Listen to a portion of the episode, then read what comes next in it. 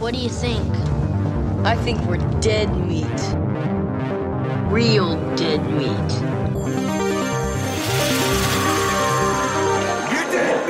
Go ahead and laugh, you guys. If I ever find a little bastard that did this, they're dead meat. Welcome to the Dead Meat Podcast, an extension of the YouTube channel Dead Meat. I'm James. I'm Chelsea, and we're a boyfriend and girlfriend, and we like to get scared together. Yep. And also, if you're watching this, yes, I shaved. It's not a big deal. Don't leave all the comments about it. All right? It's fine. Mm-hmm. We're recording on a new sound recorder. Yeah, changes in the air. Yeah. The new year's on its way. And so we decided since it's it's getting close to New Year's and it's the holiday season, we wanted to instead of doing a Christmas movie, we wanted to give ourselves a little present, or at least I wanted to give myself a little present because we're going to review a movie this week that I have been wanting to see for years, but just haven't because it was one of those things where I so badly wanted to see it that I almost didn't want to see it because there was this fear that it wouldn't live up to what I wanted it to be. We're watching House from 1977. House.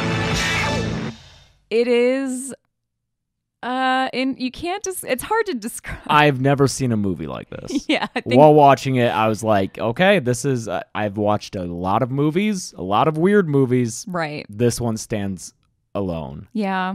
And while we're kind of still talking about um giving gifts to yourself, I stick around to the end of the episode. We're gonna open this at the end. Oh, okay. This is James. We have James's prize from I won. I last earned it. week. Yeah, from Guess the Kill. Mm-hmm. It's the slider puzzle. I ordered it to be gift wrapped. It was not gift wrapped, Nope.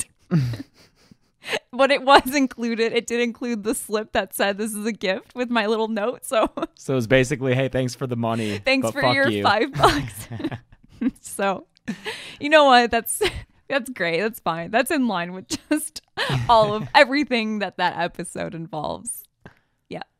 So yeah, we'll, open that after we talk about house. But uh, And this right. is not. There's there's another house. There is another house that I was familiar with. I didn't know this one. who was in it? George Wendt. George Wendt, aka Norm from Cheers. Yeah. Uh, that's mostly what I know him for. I don't know what else he's in, but Yeah. everyone's done a horror movie, so that was his. And it's that's also like a cult classic. It is. People like it. Weirdly enough, I I think the first one isn't out on Blu-ray yet, but the second one, House Two, the second story, is on Blu-ray. So I've got that. but, Weird. yeah, I don't know.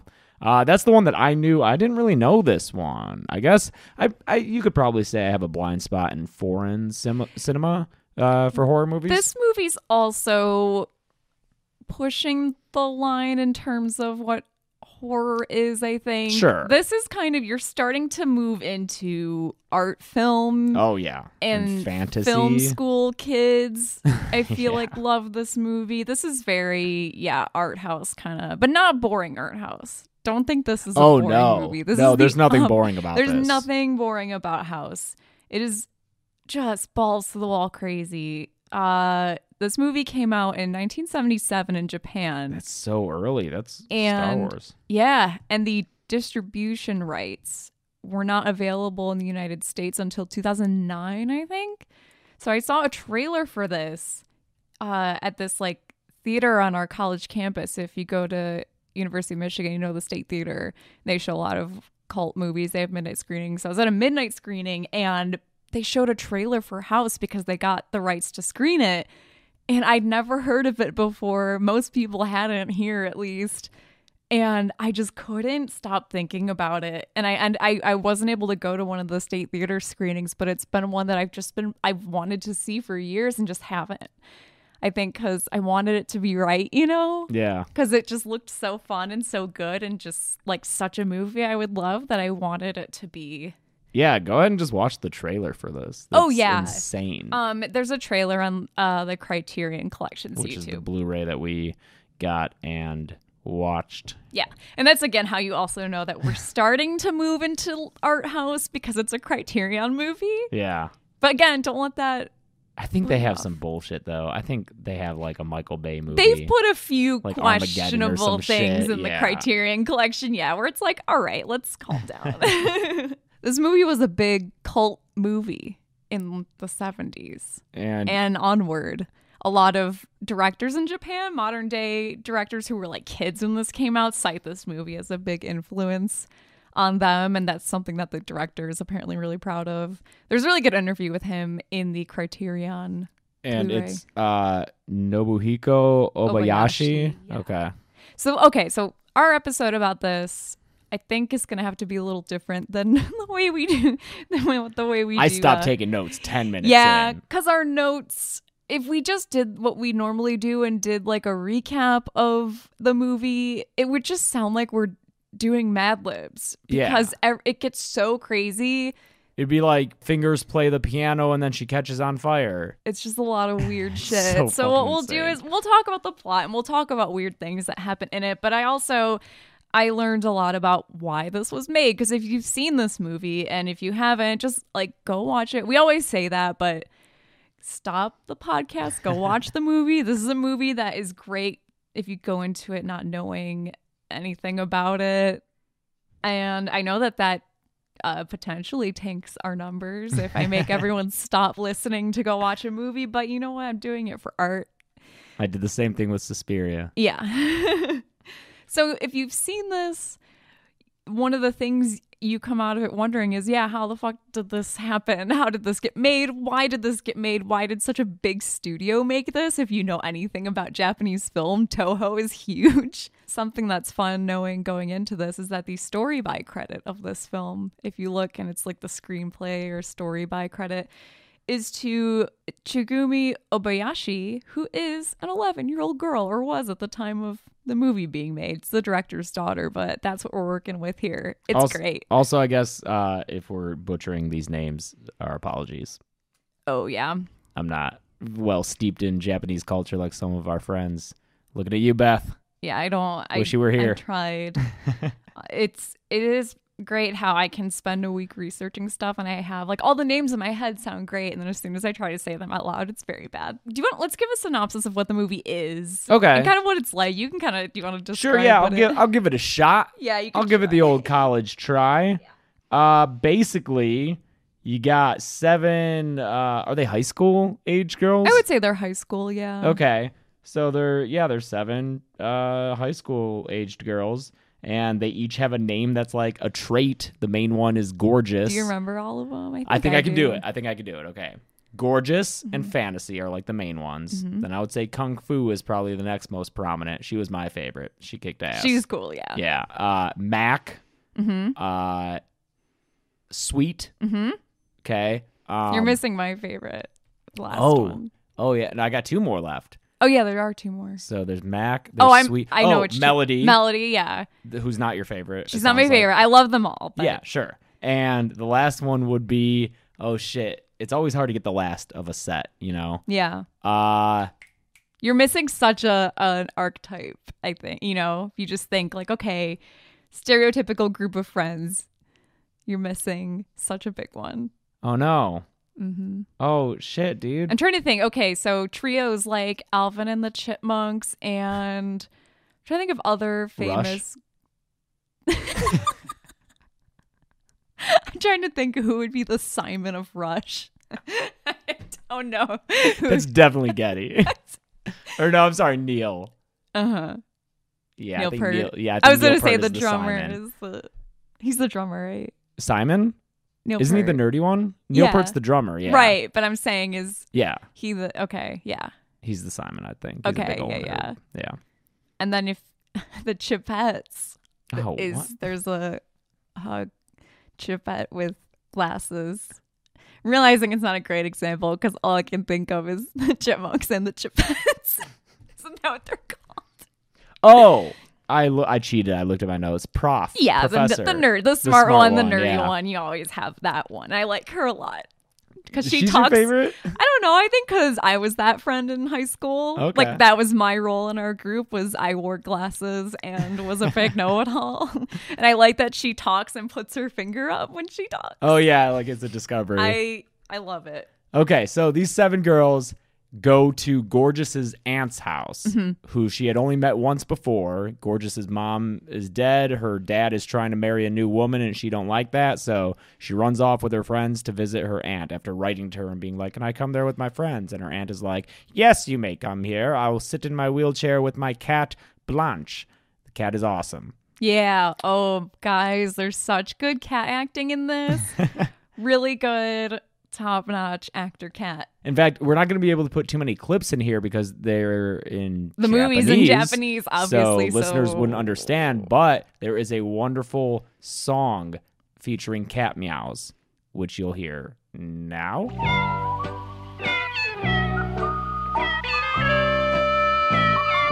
Wasn't that great? Yeah.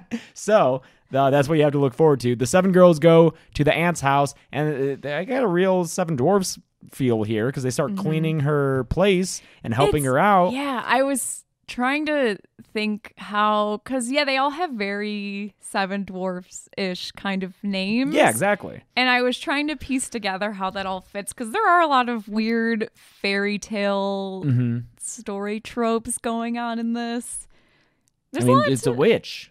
Yeah, aunt- the aunt's a witch and she ends up eating them. And you have the stepmother that the main girl hates, you know, and feels betrayed by her dad marrying some new lady. Yeah. And um, But yeah, the aunt ends up starting to eat these kids one by one, Mm-hmm. and she's getting stronger and more lively while it happens. But the house is also haunted, kind of, and Yeah. the cat is a witch, Mhm. and that's it. That's Yeah, the story. that's the story. Good luck. It's so much more than what it sounds, though. There's there's uh, stop motion things. There's animated stuff. Guys, There's someone gets so scared in this movie that they turn into a pile of bananas. they do yeah. After Like- another guy turns into an animated skeleton. Yeah. It fucking rules. This movie's awesome. it is one of the most colorful movies you'll Mhm. ever see. The use of color in it is just, I was going to say bananas, like that guy. Do we want to go through kind of where Japan's at at this point? Sure, you this is gonna be more about the movie? This is gonna be you learning me because uh, you're the one who did all the research. I did. I I just sat there and edited my stupid little kill count videos while you were learning about cool stuff. It actually really brought back. I, I was relearning stuff because as I was taking notes, I realized, oh my god, I learned so much of this in our contemporary cinema class. I don't know if you took that one at Michigan, like a, it was a history class. fucking- I took a bunch of the history, But I was remembering, oh yeah, I learned that in this class and just forgot all of it until now. cool. the 1970s in Japan, just like pretty much everywhere else, we see this in America, and we talked about it a lot on our gimmicks episode. In the 70s, cinema attendance just tanks because of TV. TV. TV. Yeah. And so, you know, people have TV in their homes, and as a result, and this is why we get really fucked up horror movies in the 70s. Same thing in Japan. We start to see increased violent and sexual content in films. One of the big production companies trying to drive people to the theaters in Japan is Toho, we mentioned earlier. And this is a studio probably most famous for their baby. Obviously, that's how I know them. Godzilla. And I think they, if you've watched any Miyazaki movies, I think they show like their logo on those. Oh, like do they, they? Yeah, I mean they they're huge. They're yeah, an equivalent of like Fox or Universal or so they're big. Um, you know, they besides Godzilla, they do a ton of other stuff. So the big studios are looking at what movies are making money in America around this time. And since American cinema is having the exact same issues that Japan's having with revenue loss, again, because just TV has taken over the world. If you've been listening to the podcast and paying attention, you can probably guess what film Toho decided they needed to emulate to succeed. It's Jaws. It's Jaws. It's Jaws. So Toho decides, all right, we need to make a movie that's like Jaws. And not necessarily a movie that's plot wise like Jaws or style wise. Specifically, it's more like the formula of an amateur auteur making a huge budget movie because Jaws was like a huge budget. They gave it so much money. That's why It it's the first like, blockbuster. 25, 20. Oh, man. That's why it's the first it's the first movie like movies we make now where it's these super expensive um you know big blockbuster movies but they also in turn make a ton of money. So that's how this trend gets started. But yeah, so that's what they they see that formula. So it's like an unknown making this huge budget movie that's broadly entertaining. Like it has it can entertain a very broad audience. Like Jaws is pretty broad. It's not too horror so that it's like critically recognized, you know? and it's not too violent. So it's like you have a large span of people that are coming to the theaters to see it. And again, that's why it makes so much money. Toho approaches commercial director Nobuhiko Obayashi. Yeah, it's funny when you watch that Criterion uh, trailer for this. It says from acclaimed TV ad director. Oh yeah, and he was. He was huge. And again, just a reminder, if you haven't watched the trailer, go do that now. And then come back and remember Toho's trying to make a movie. It's like Jaws. yeah, right. They What want the their fuck? Jaws. Where did things go wrong? I love it. I love it so much. The story of this movie's great, and I'm glad we're spending so much time with like how it got made versus what the actual movie is because you should just go watch it. Yeah, and also it's just a fucking fever dream. There's no point for us to go through how the watermelon turns into a decapitated head that bites a girl on a butt. Yeah. Her butt, not a butt. Yeah. Um, so Obayashi is he came from an amateur art background and he'd screen his films in event halls and art spaces. So think like I don't know, I always think of the Andy Warhol factory people where they're all just hanging out and watching movies they're projecting on walls and being really cool. Yeah. That's what I imagine him doing growing up. so in his interview on the Criterion DVD, DVD, it's not a DVD. I still say DVD, Yeah. whatever. I'm sure they have a DVD. Yeah. The people in his kind of sphere, his social sphere, they all turn their noses up at commercial directing. Because, uh, but he jumped right in when he's offered the chance because commercials right now are huge. Because again, TV. So all the money that was being put into movies is just being moved into commercials because that's what people are inevitably watching on TV. Like the I'm a Pepper commercials with David Naughton. Were those really expensive to make? Pro- probably not, but they're great. Yeah. They're really good. I don't know. They had they had big song and dance numbers. Maybe they Like, cost yeah. money. I'd like to give the world a Coke. There you go. Okay, I'm just gonna say right now that there was a jump cut in this podcast because we said a Mad Men spoiler, and one of our best friends is watching it, and we know she listens to this podcast every week. Sorry, On her drive to Or I guess not sorry because so we edited, edited it out. the spoiler for you, Liz. Okay. Sorry.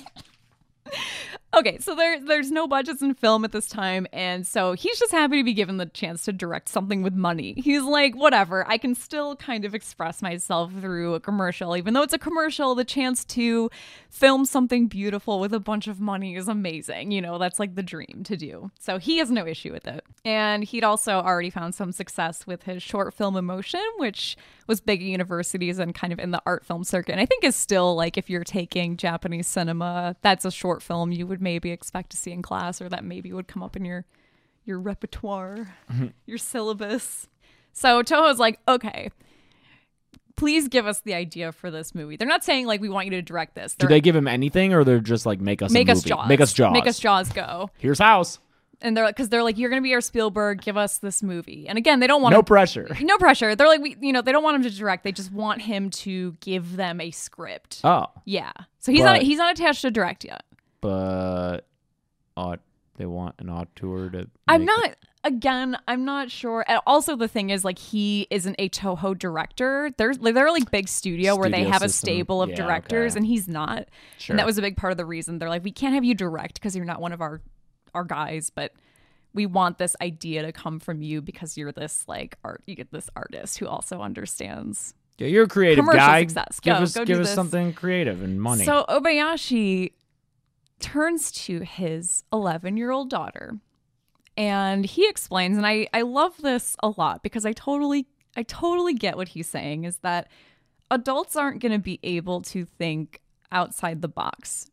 And he's so right because he says if you go to a studio and they're like, okay, successful shark movie, what can we do? Oh, I've got it. A successful bear attack movie. Or and we'll Piranha. that. Exactly. Sorry, Joe.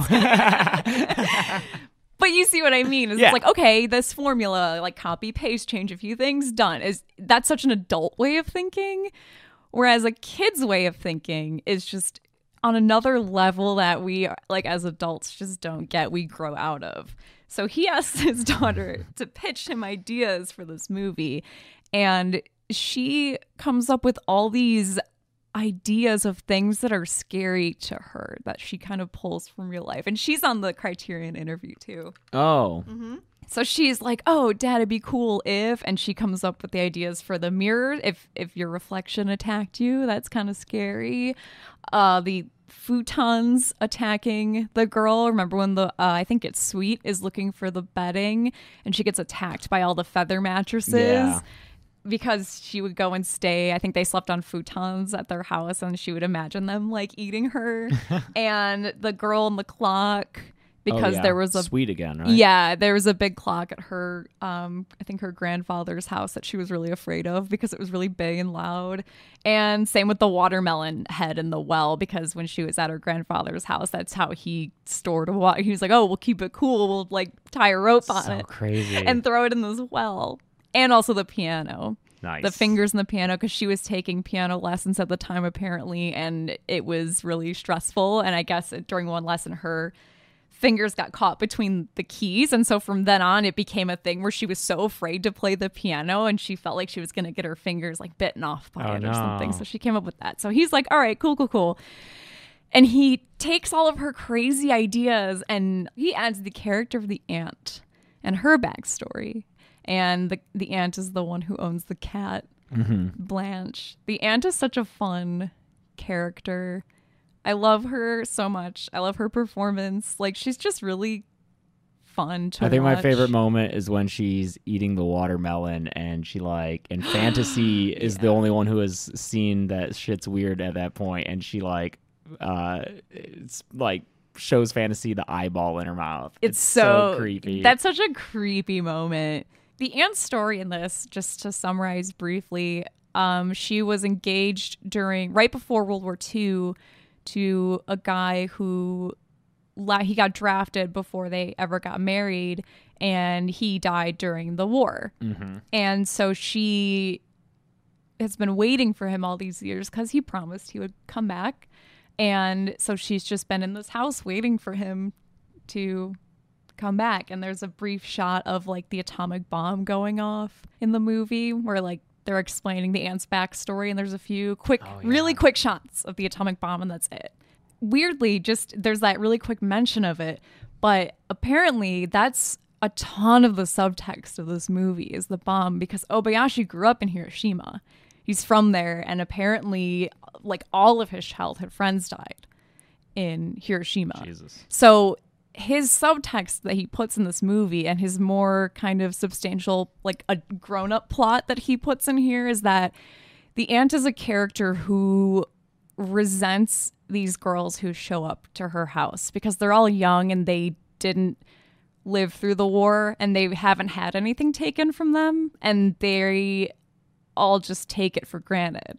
So like they show up and she just super resents them because she has had her love taken away. So it's this woman who um yeah, just like is has become a monster who feeds off of them because it's just such jealousy and envy. And I guarantee that that's something like someone like him feels towards younger people. I'm sure that that's a big generational divide. Again, I don't know much about Japanese culture, but I'm not surprised at all that this is present in a film made by someone this age and at this time. And even before we watched this movie together, I was like, "Oh, I'm going to want to research this movie because I bet, you know, it's it was made in 1977. That's the kids of World War II grown up and they're making stuff. Like surely there's going to be something about that in here and there is. I'd be surprised if there wasn't, but his interview about it is really interesting. Um, and that's again why the movie is kind of told from the perspective of a kid with like all of his daughter's weird ideas and the special effects are super weird, really Yeah. fake looking. Is he wanted them to be effects that a kid could feasibly do in camera and they look kind of shitty and a lot Not- of stuff that's keyed out. There's like a lot of like outlines around the effects of like the blue. Even aside from just the special effects, just some of the backdrops and the backgrounds look are very obviously giant matte paintings. or like they they're, look they're, fake. They're backgrounds that don't even cover the whole frame. I'm thinking when they get off the bus when they're first going there, they're they're like standing in front of just like a partial Oh background. yeah, I mean, I you- think that's like a Is that like a- visual joke. I think. yeah, where like a bus. It's a bus stop. Yeah. but still, it like it, it kind of fucks with you. Mm-hmm. Yeah, Like their sense of reality so weird. Looking at this really fucked up world through the eyes of a kid, which is you know what he experienced growing up, is like living through a really fucked up time and watching that happen as a kid. So I think when you start to really dig into that, like this movie's super weird and at times it does just feel like a bunch of random shit happening. But I think once you listen to what he has to say about it and you start really going through the movie scene by scene, you realize there's thought put into this. And it is also, I don't mean to make it sound like this is a serious, like secretly a really serious movie because No, it's, it's- not. it's, uh, it's really fun and funny. And he even said making it was super fun and like was super chill, you know? So, but there is, again, it's, it's that, that subtext has to be there for it to be a movie, you know, instead of just stuff. yeah. Yeah. So he pitches this idea to screenwriter Chiho Katsura, and Katsura writes up the script. And they're thinking, this is never going to get made because they know it's super weird. like, they know writing this that it's a crazy movie. And they even call it house, which is an English word, which you don't do in. Oh, it's just straight up called House. Mm-hmm. In that's not like a translated title. just house. All right. Yeah, so they're like, fuck it, we'll just name it this and make we'll go the extra step of just like making it this thing that can't ever be made. I think they were like, whatever, we'll just we'll see what happens. They submit it and they're expecting months of deliberation before hearing we're we're not making it. Um it gets greenlit in three hours. What the fuck? I don't even he does not know how that happened, but apparently they read it and are like, wow, this is genius. You're our young genius. It's incredible. We're making it. Oh, he must have sent it to them during their corporate retreat where they all took those drugs. Yeah. You know, he must have uh, just gotten lucky with that. Yeah, no kidding. This is genius. It was perfect. It's just like Jaws. so none of the directors at Toho want to do it because they all read it and they're like, this they were is- sober. This is crazy. We're not doing this. And again, it's like a studio thing. So if none of the directors there want to do it, it's kind of fucked. Like it's just in development limbo because they can't just bring in a random dude to do it. Mhm. Studios. Um, Obayashi is still like he's leaping at the chance. He wants to do it, and they keep saying no. So he he goes ahead and designs a poster for the movie, which everyone hates. But it actually is awesome. It's not the one with the cat. It's the one that, if you watch the movie, I think the end credits are like playing over it. It's like the house with the big tongue coming out of it. Okay. So he designs that poster and puts it on cards and stuff like business cards. And he just starts promoting the shit out of this movie that doesn't exist with his name attached. And he was like, Well, can I tell people that Toho is is is going to make this eventually and they're like yeah sure whatever so then which is like such a dumb thing to tell him because he's like great so he starts pushing it with his name attached and uh, so House, because of all this weird underground buzz, before the movie's ever made, House is made into a novel, a manga, a soundtrack, and a radio drama that was super popular. Do they have? Are they similar to the plot of the movie? Oh. How were they based on the script? Or? Mm-hmm. Yes. Oh, okay. Yeah. What the fuck? The movie had how a do you how do you make a radio drama out of this movie that's like so just visual? I can't imagine. I don't know. I would listen to it, but it's in Japanese, so Oh yeah, they'll do it. yeah. But yeah, this movie had the soundtrack before it existed. What fucking sound? That's my biggest complaint about this movie. Okay, well, we're gonna talk about the composer, so Okay. hold on. I'm I'm waiting to hear because it's just the same fucking theme over and over and over and over again, except for when Kung Fu is kicking ass. She gets her own little mm-hmm. like Her thing. crime fighting theme. It's the only thing I hated. It was so Wow, repetitive. It was so repetitive. Okay, so Toho finally, I think this is two years later, Wow. They give in because of all this hype because people want this movie so bad and they let Obayashi direct. He goes to bring on a composer, uh Issei Kobayashi. I am probably pronouncing that first name wrong. Um, so he gets involved, and this is this would also be his first big thing that he's composing. Did you read ahead? I did. So fucking funny. That's a composer. That Yes. guy. Yeah. Right. Okay. So he he he's like, all right, this is gonna be my first big feature I'm composing. So I he's taking it super seriously as he would. And he's reading this script and makes sense to me that if you're a composer and you read a script, you have your own movie in your head because everyone's interpretation of a script is different. So his interpretation is, oh, this is like a serious movie and I'm going to score it like a serious movie. And he is so not on board with anything but like we're making this serious soundtrack for this film. And Obayashi's like, well, horror movies all tend to have, you know, they have really good se- serious soundtracks that take themselves seriously. Sure, go like make your your serious music for this movie. The composer did not want this to be a silly film, but he eventually plays the watermelon guy. Who's very silly. which he's one of the weirdest fucking parts of this movie if you've seen it they like when they show up to the aunt's house there's this guy at a watermelon stand I guess he's he he plays that like harbinger archetype. Yes. He's like, oh, things are there's the house, but it, things are gonna get bad for you. he is the japanese equivalent of the people in texas chainsaw massacre they meet at the gas station Yeah, or the the cabin in the woods has Yes. like has that guy. There- yeah. he's this guy and he's a living cartoon character he's the one who turns into a skeleton. He turns into a skeleton, animated skeleton, yeah. and then the other guy gets so scared he turns into banana. But this is a very serious movie. Very serious picture. All the other actresses in this were amateur actresses, except two, Gorgeous and the Aunt. They were like already working actors, but all the other girls were just they were models that Obayashi knew from doing commercials.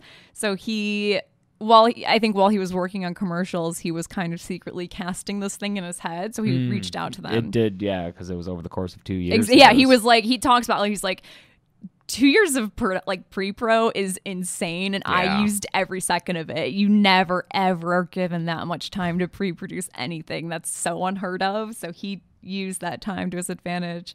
Um the aunt was a legit actress like uh what's her name? Yoko minamida she was like an established person and really good friend of obayashi's. And so this this movie's a big deal for her because obayashi says this is from his criterion thing. He says once an actress plays a mother, she'll never play a young woman again, which I think you know, I think we're getting better about, but that's kind of true. true. And especially he says, you know, especially in Japan around that time. So this is a big deal for her um, because of the stigma that if you're playing an older woman on camera, the audience is never going to be able to like deal with you playing younger ever again. Yeah, I never thought about that, but yeah, guess that's true. Yeah, yeah, yeah. And I think that's that's total. I'm. I feel like that still rings true today. Yeah. Yeah. Like if you're on screen, like okay. I, I wonder if a good example is even Jennifer Lawrence. Like she's played so many roles where she's a grown ass lady, and I feel like it'd be so weird to watch her play a movie where she's in college. Well, yeah. Well, how old is she? She's my age. She's younger than me. Okay. Yeah. I mean, maybe I don't know. Maybe that was a bad example, but she always plays so much older than she is. She does, yeah. Especially Yeah. like, I mean, American Hustle was uh what That was, like, years four ago, and years she was playing like a kind of a almost middle aged person. It was weird. It was weird. Yeah, for sure. So so she decides to do it. Um she decides to do this movie and yeah, they were really good friends until her death, I think a couple years ago ish. Um yeah, but yeah, she said in general this movie was just hanging out with buds. It was like a great time apparently, which I found so refreshing because often you read about like, all right, this movie was kick ass. Let's learn about how it was made. And everyone was like, this is the worst. This was the worst fucking time of my life. I was miserable and wanted to die the whole time on set. Evil Dead. oh God. This movie's very comparable to Evil Dead, I think. Oh, why you your face? I'm just I'm just uh processing that. I mean, the splatter. There's so much gore, splatter, and crazy like whiplash camera. Yeah. and Peter Jackson movies too. I Oh, feel God. like are in the same kind of. You get that. I mean, this is a bit more stylized than a Raimi movie. Raimi movies feel a lot dirtier. Or Evil Dead at least feels like more disgusting than this, Mm-hmm. but you still get the weird. It just feels like anarchy, you know. Yeah. That's like the vibe I get from all of Sure, those there you movies. go. That Um, anarchy is good. yeah, so so compared to Evil Dead's like I guess miserable shooting One of the atmosphere, this apparently was chill as fuck. Everyone had like a really good time, and I guess crew members were like, "This is why I love movies," because they've just been working on all this studio shit where it sucks, and all the crew really came to respect him one day when and he unknowingly he referred to one of them by their name and it like made this dude cry because no one ever the directors never referred to him by name on set so it just i guess it just like the it, it became like a very casual set that didn't have the feelings of like really stiff Oh, studio fun. yeah so i loved hearing that because Did you hear anything about the girls? Were they taken care of? I think one of the girls who had to get naked for a scene. Um, and I feel like that's part of the reason you're asking, because it's like they're young and we see some nudity in this. I guess Yeah. that the actress who plays the aunt, uh, on a day where they were shooting, where one of the younger actresses had to get naked, also got naked with her and was like, "You're an actress and you're you're burying your soul, and you can do it when you have clothes on, but if you have your clothes off, you're like truly acting, and it's whatever." Although this one scene they filmed, it's from the end. I think it's prof is like she gets dissolved in water um, when she falls in, Yeah. and that's like a really long nude scene that I remember. But yeah, she like slowly dissolves. I guess that was done by she was suspended in midair and had blue paint dumped all over her so they could chroma key it out. Oh wow. Okay. I just like, was that fun or was that terrible? I have no idea. it sounds like it'd be fun. but that was part of the like purposely fake effects and experimentation going on. And a lot of shit he said they just came up with on set. Like, oh, it'd be cool if we did this. Oh, it'd be cool if when the mirror broke, her reflection, we could use the little broken pieces to make mats and then make her face slowly, like piece by piece, catch on fire. Like they just came up with that. 'Cause they're like, that would look cool. Yeah, okay. just anarchy. Anything goes. No storyboards made for this film. Oh film. Lord. I can't, guys, I can't imagine shooting without story. If I'm making a movie, not having storyboards, Yeah. This is the total opposite of a Hitchcock shoot. Mm-hmm. Hitchcock, and I, apparently Clint Eastwood too is like Hitchcock style, pre-produce the shit out of it. Just every shot storyboarded exactly how they want. I've heard working on a um Clint Eastwood movie because he filmed it was a, a fucking Gran Torino. Gran Torino, Michigan. I heard working on that was great Oh, because cool. cause he storyboards the shit out of everything. And he, if you're such a heavy pre-producer, people on set are like, great. Everyone knows what they're doing, you know. Yeah, I tried to be that way in film school, but I'm an awful artist. I can't draw worth shit. So like, I had a, I had like, you know, seven pages of uh, storyboards, but they were all stick figures with horrible like, perspectives drawn in. Yeah, Yeah, yeah. And then it's like this isn't helping. I think I think that's actually exactly how Sam Raimi is because I think he would storyboard each shot, but then you talk to the uh like the DPs and the And like, effects "What works, and they're like, Am I looking? Sam, those are stick figures. Yeah. That doesn't help me. yeah. So I guess I'm just like Sam Raimi then. Sure. Yeah. The crew working on this knows this movie's batshit crazy. Except the composer. Except the composer, apparently. I want to clarify that the theme is fine, but it's short and they play it over That- and over and yeah, over and fair. over You hear it a bunch. yeah, like nonstop.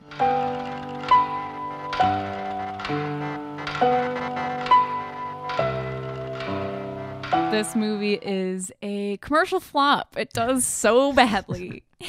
but it's a cult hit, like immediately. I guess kids loved this movie because the daughter said when she was going to school, all the other kids were like, Your dad made a really crazy movie, and they all loved it. Like 11 year olds? yeah, and she was like the coolest. Or maybe they'd be like early teens by the time it was made. Exactly. Yeah. Yeah. I think she'd be hmm like 13, 14. But they're Okay, like, oh man, this that. movie kicks ass. It's Yeah. so weird. Um, critics apparently had no idea how to review it. Yeah.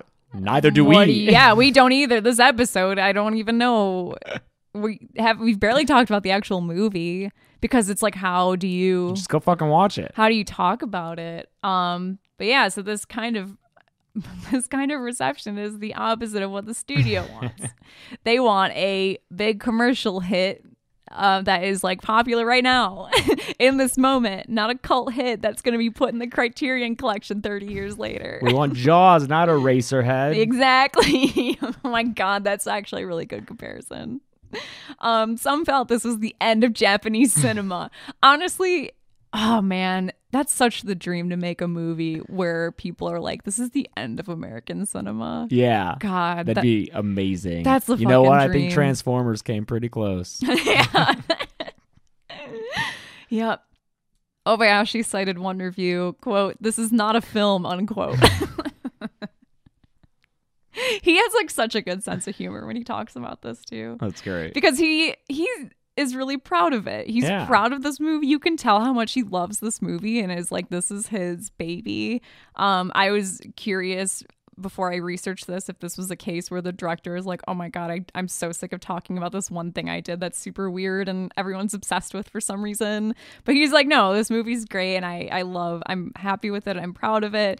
Um, and he's proud of it because again he made this movie that's like through the eyes of a child and is a very youthful point of view it's a movie that young people liked I get it. Yeah. You Yeah, watch for it, and it's like, oh, this is what movies can be. Yeah, like, this it's is so what much you can fun. do. Yeah, it's a lot of fun. I said this, uh, I think, during our cam review, but it's one of those movies where it's like, guys, colors exist and they're Yeah. really cool to use and stuff. We're so afraid of color, more colors and things.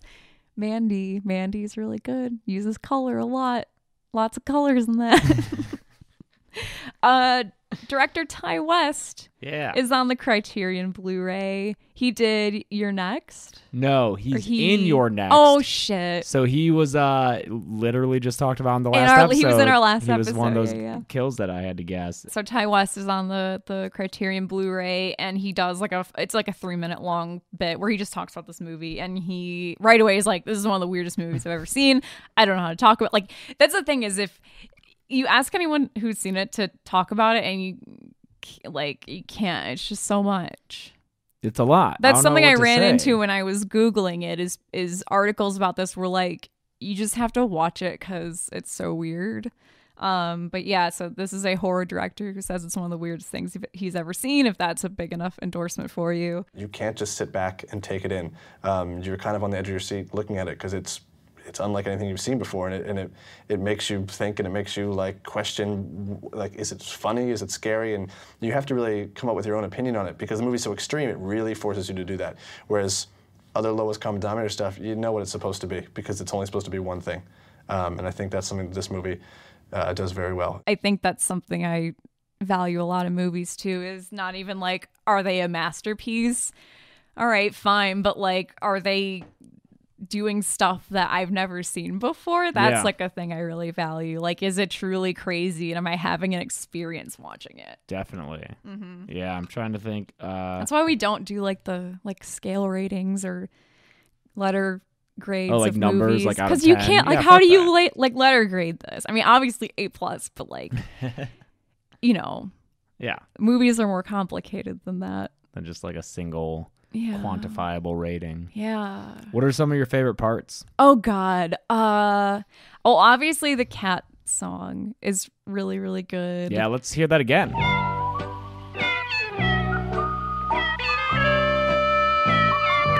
So good. It's So really good. The I mean that whole sequence I think was my favorite because she's dancing. The aunt is dancing with a skeleton. The skeleton who is alive and just the piano. there's a playing. skeleton that just is in this. I don't think we ever really figure out who it is. No. I think it's just a because the grandpa who lived in that house was a doctor. And I think maybe that was just a, a I don't know, like a skeleton that just hung out in there. I don't know. But uh, I love that whole thing. I love the part where she crawls into the fridge and disappears, and then Yeah, she reappears in right in front of the camera and smile, like breaks the fourth wall. She and does break smiles. the It's fourth wall so twice, I creepy. think. The whole bus ride to the aunt's house because it's so colorful and it's like on this weird.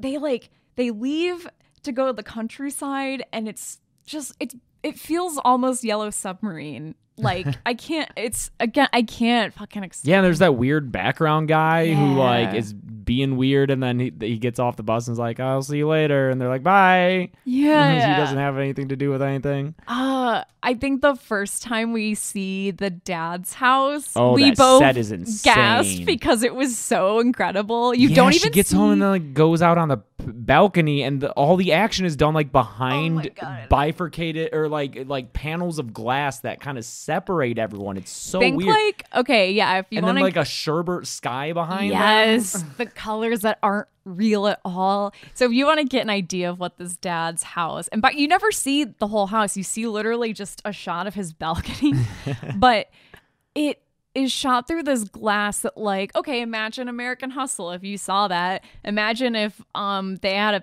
uh like a glass window in their house that had like panes on it it's the most 70s shit you've ever seen and this balcony has an astroturf floor like fake grass floor and the dad is dressed just like a 70s dude who golfs all the time Yeah. and His new fiance just always has have- the scarf blowing. the, yeah, his fiance always has a wind machine on her. It Yeah. doesn't matter where she is, her scarf is always billowing. It's so fucking good. And yeah, the backdrop of the sunset is the most unnatural shade of orange and pink ever. It's so weird. Like you're instantly just like everything feels off. Everything's so gauzy in 70s. That like really gauzy 70s lighting where everything kind of looks like it has Vaseline on it. Yeah. Mm-hmm. Yeah. It, there's on their way to the aunt's house, it even has the girls all kind of introduced in little bubbles with their names. Oh, like they're, it's like a love- sitcom opening. It looks like a 70s tampon commercial. It's so good. I mean, he could have done tampon commercials. Who knows? He's a commercial director. That's why everything looks like a fucking weird commercial, but it's a movie. It's Got- so crazy. I gotta love uh, Mac, the friend who is the the fat one, quote unquote, and you're like, that's is that what fat people were in the seventies? American movies have this going on too, where you watch a movie from the 70s or 80s and there's like even early nineties. It's like, Sure, oh, you're the fat kid, and you're like, what? she, yeah, she's the character who is like, um, what's his face from the Goonies? Ch- is it Chunk? yeah. Well, he had some some weight. sure, but like that's the but like Ben the in type she's the. It miniseries Oh, from yeah. 1990. Yeah. It's like dude, that guy's he's barely husky, which I think is exactly the joke I used in my kill count. But still, that's true. He's like Yeah. this is a solid dude. Yeah, poor Mac, which apparently Mac is for stomach. Is that Con- what confirmed. That's why she's named Mac. Her nickname. is? Stomach. Like Oh, M-A-C. stomach. Right. So I that's why they call it. Because we were confused. I we thought it was like McDonald's, like Big Mac. yeah. No. All right. So they're all great. I love all the girls in this. They're so fun and cute, and I like them. Like they're the movie knows their stock character types, and they play that up so hard. And I think that it's a lot of fun. I don't know. It's such a good, fun movie. If you love, um, if you love shit about witches, which everyone does now, witches are super in. And I would love to write a term paper about that. Like, why are witches and horror so popular now? Because I'm sure there's you know, like you can trace it to like the Me Too movement and stuff. I feel like I wonder if there's connections in Hmm. I wonder, 'cause, like, between the- like witches being popular and like waves of feminism. Yeah, interesting. Anyway, if you like shit like that, like uh, American Horror Story, that witch season, which I think is a bad season. The third one? show, yeah, Yeah, it's not a good season, but some people really like it I think because witches. people like it. Yeah. Um, if you like that, if you like that new Sabrina show, Oh, yeah. you like just just women You're doing right, witchy witches shit. are hot right now. Yeah, What did we go from? uh Were werewolves ever in? no vampires. So it, it it was vampires then zombies. I feel like zombies and, and vampires were kind of happening. I think I think Well, zombies was- lapped vampires. Yeah. Yeah. Yeah, yeah, yeah. And now it's witches. But yeah, if you like witchy shit, this is all. This is I'm waiting for your jam. when Creature from the Black Lagoon is what's hot. I mean, Shape of Water one. Best That's picture. true. You're right. yeah. yeah, he's hot. He went to the Oscars. Took that Oscar home. Yeah, he did. Um, I love the whole girl getting eaten by the piano. Oh, that's great. That's such a good, like, gory, fun sequence. Yeah, yeah, blood squirting That's all over that room. Golden coming out of the- Chainsaw. the piano- That oh, piano eating that girl up, chopping her up. Oh, it's so great. Yeah. I, I mean, this movie's so fun. The fact that we've barely talked about the actual movie. I feel like in any other episode would maybe tell you it's a bad movie where there's not much to talk about, but in this one it's like it's too weird and fun to to go into. Yeah. Because again, it just sounds like Mad Libs. We're like, then she gets eaten by a piano, and then a watermelon's pulled out of a well, but it's a head, and then the head bites someone's butt. it sounds like um, it literally sounds like our Mad Libs episode that we did yeah, it does. months ago. like that's Did we the write most, House? Yeah, right. I think we wrote House on accident. It's yeah, it'd be a, a bad podcast episode. Like, let me just. I want to like flip to my notes and just. Sure, because I st- like I said, I stopped about ten minutes know in. you- I think the, the Oh, I last thing I wrote did. was, uh, "Which cats can close a door?" Yeah. because the cat is a witch cat. It's a it's Oh, a cat who's a witch. Uh, Sweet is cleaning and looks for bedding. Doll says her name and magics the door shut. There's hair covering Gorgeous in the bath. Logs start attacking Kung Fu.